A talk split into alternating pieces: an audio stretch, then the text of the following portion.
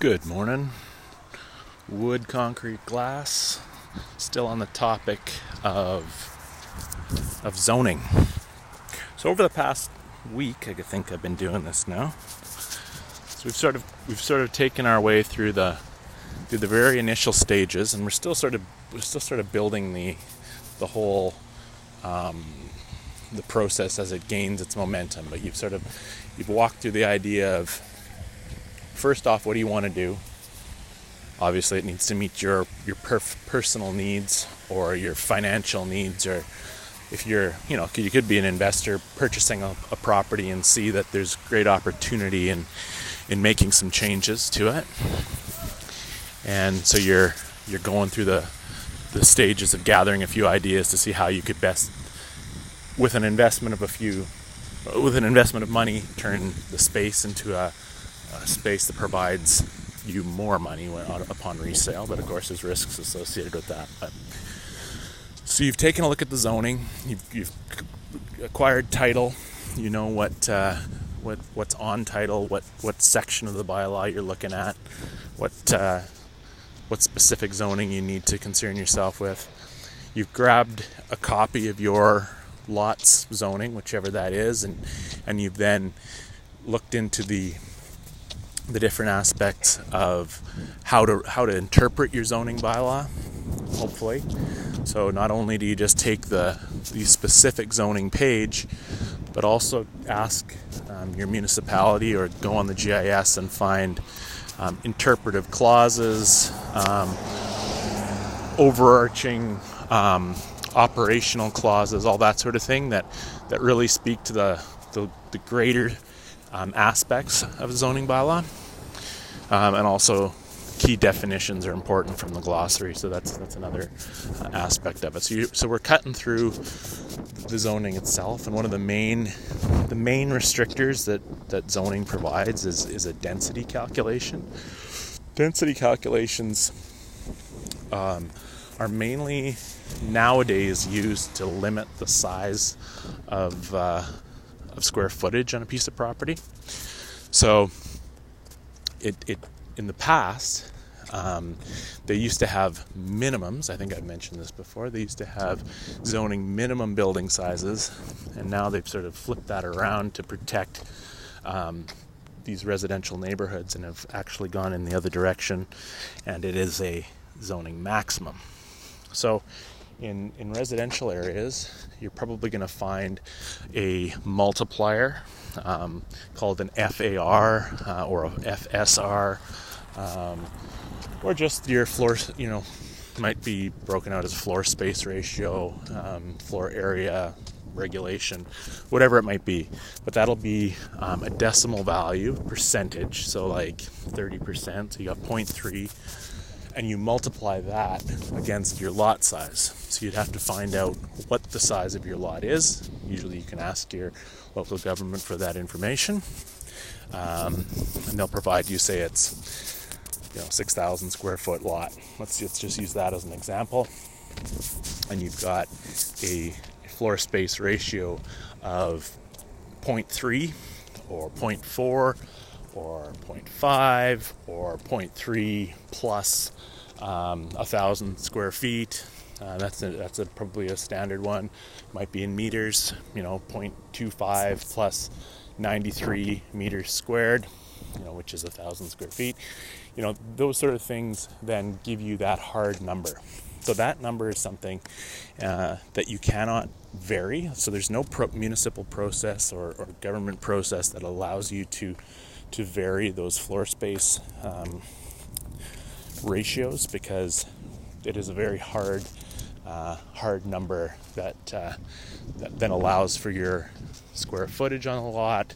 There's tax implications. There's all sorts of stuff. Like if I suppose if the floor space um, permitted through variance uh, was increased, you could essentially have more living space than the provincial government is you know, um, prepared to collect taxes on that sort of thing. So it's just something that um, here in Canada is something you can't uh, you can't vary at this time. So you have that's a hard number. So it is always the when you're thinking about adding floor space to a property, the critical part of the zoning that, that you need to keep uh, keep concerned with because it is really the stop stop show. If you're already at your max, you're done. So get your get your lot size. Uh, it also depends on various uh, other zoning um, factors. So you, there could be something in the in your in your zoning that says in a certain area it's not only the floor space uh, calculation or density that matters, but it's the um, there's a cap. There could be a hard cap in certain areas, or, or the spe- specific zoning could um, have a hard cap worked into it. Um, so keep that in mind as well. So you may have this nice big property, but you may not be able to build any larger than the house next door, even though you have twice as much land, because there's a hard cap on the amount of floor space permitted in your certain geographical area. So that's something to keep in mind.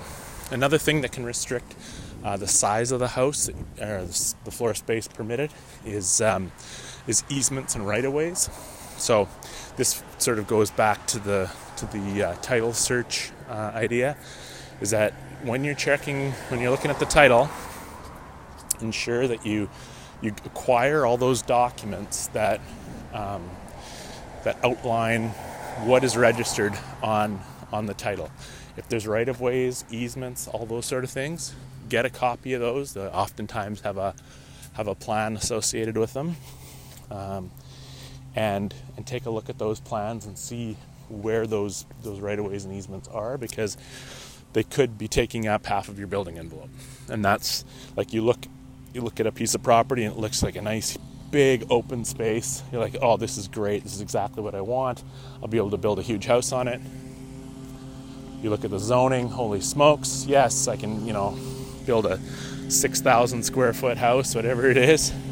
But then you, you get to the application stage and uh, you, uh, you find out that you can't do anything because there is a, um, there's a huge easement through the back of it. And, and oftentimes it's one of those too good to be true situations. You're looking around and you see all the lots all the houses all lined up with huge backyards, and there's no uh, there's no development in, in these huge backyards. It might be an indicator that there is some sort of right of way or easement back there that's not permitting um, building or development in that back portion of the property. So, I mean, that's a that's a key a key start. Um, so you've got your your max floor, You've got your um, your permitted uses. You've got your um, minimum lot size for that zoning. Okay, it's another thing to keep in mind to see if maybe a whole different type of uh, development is is better off for the lot. But the other one is is lot coverage, which may not be everywhere, but in, in sort of highly densified um, local government areas, they, they do have um, they do need to put restrictions on how much area is covered by buildings. So that just means if you look at it from an aerial view, um, how much of the lot can be covered in, you know, essentially roof structures. So you've got the house, principal house itself. Maybe you have a covered patio off the back, or a covered porch off the back, a patio, like a ground patio as well. Maybe you have a a couple sheds or accessory buildings at the back. All of those things, except for your hard surfaces like driveways, like you wouldn't count the driveway, but you would count all the roofed structures that are buildings. There might be a maximum permitted for that as well. So I've seen it, you know, 50%, 40%, that sort of thing. So keep that in mind as well because you might have floor space available, but you may not have building site coverage. And then again, it's a full stop. You you can probably vary building site coverage, however. So that's that's positive for you. You, you could ask about that process, um, but you may not. So you, you always want to confirm confirm that question with your local government, your specific local government, and just uh, make sure. Again, it's a it's a full, could be a full stop issue, and uh, and you want to uh, get ahead of that. Um, so that's density, lot coverage. Uh, we probably best to, to discuss a little bit about setbacks, and this sort of speaks to what we were talking about earlier. When you're looking at uh, you're looking at the lot, you want to ensure that you understand where you can build to. And this, when you when you've got a nice blank canvas, this is one of those things that uh, you're able to to really just sort of pin out and, and uh, drop some stakes in the ground and show yourself exactly where you can um, expand out to. Uh, I would recommend doing the same for a um, for a renovation build. Is find that area where you're planning on uh, adding on to the house, and go measure off the, the property lines or the fence, or if you can, go to your local government, get a what's called a certificate of non-encroachment or form survey. Um, they should have those things for you. If they don't, it's not a big deal, but you just have to uh, you just have to get a survey done. It's really important if you are coming close to this this sort of thing that you you really have to prove that you are in compliance. It's not up to the local government to tell you where you can go. You've got to prove that you have room for what you want to do. So, um, setbacks are, as they sound, how far a building needs to be set away from uh, from property line. So first off, you have to determine where the property line is. Oftentimes, fences are built on the property line, but you can't uh, can't necessarily ensure that. So that's where the survey comes in. And if you're pouring any sort of forms, you're going to require a certificate of non-encroachment anyway. Um, so don't get too hung up on fighting about um, about the location of of property line that sort of thing. Just do it. Like you just have to get it done if you want to get that close to a property line. Um, if you're getting closer than than the building is, or if you're concerned that the building is already too close to the property line, don't consider that as uh, permission to just build to that same um, that same setback distance.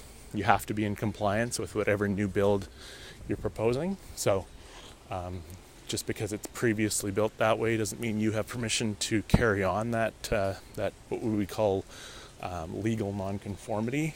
Um, you would have to you'd have to go through and um, if you want to do something different than than what is there uh, or what is permitted currently, you'd have to go through the process of variance. So that's uh, sort of a little bit of a teaser to, to setbacks. I'm sort of nearing the end of my walk. There's probably lots we can discuss about uh, dealing with setbacks and, and that sort of thing. So I'll pick that up again tomorrow. Have a good day.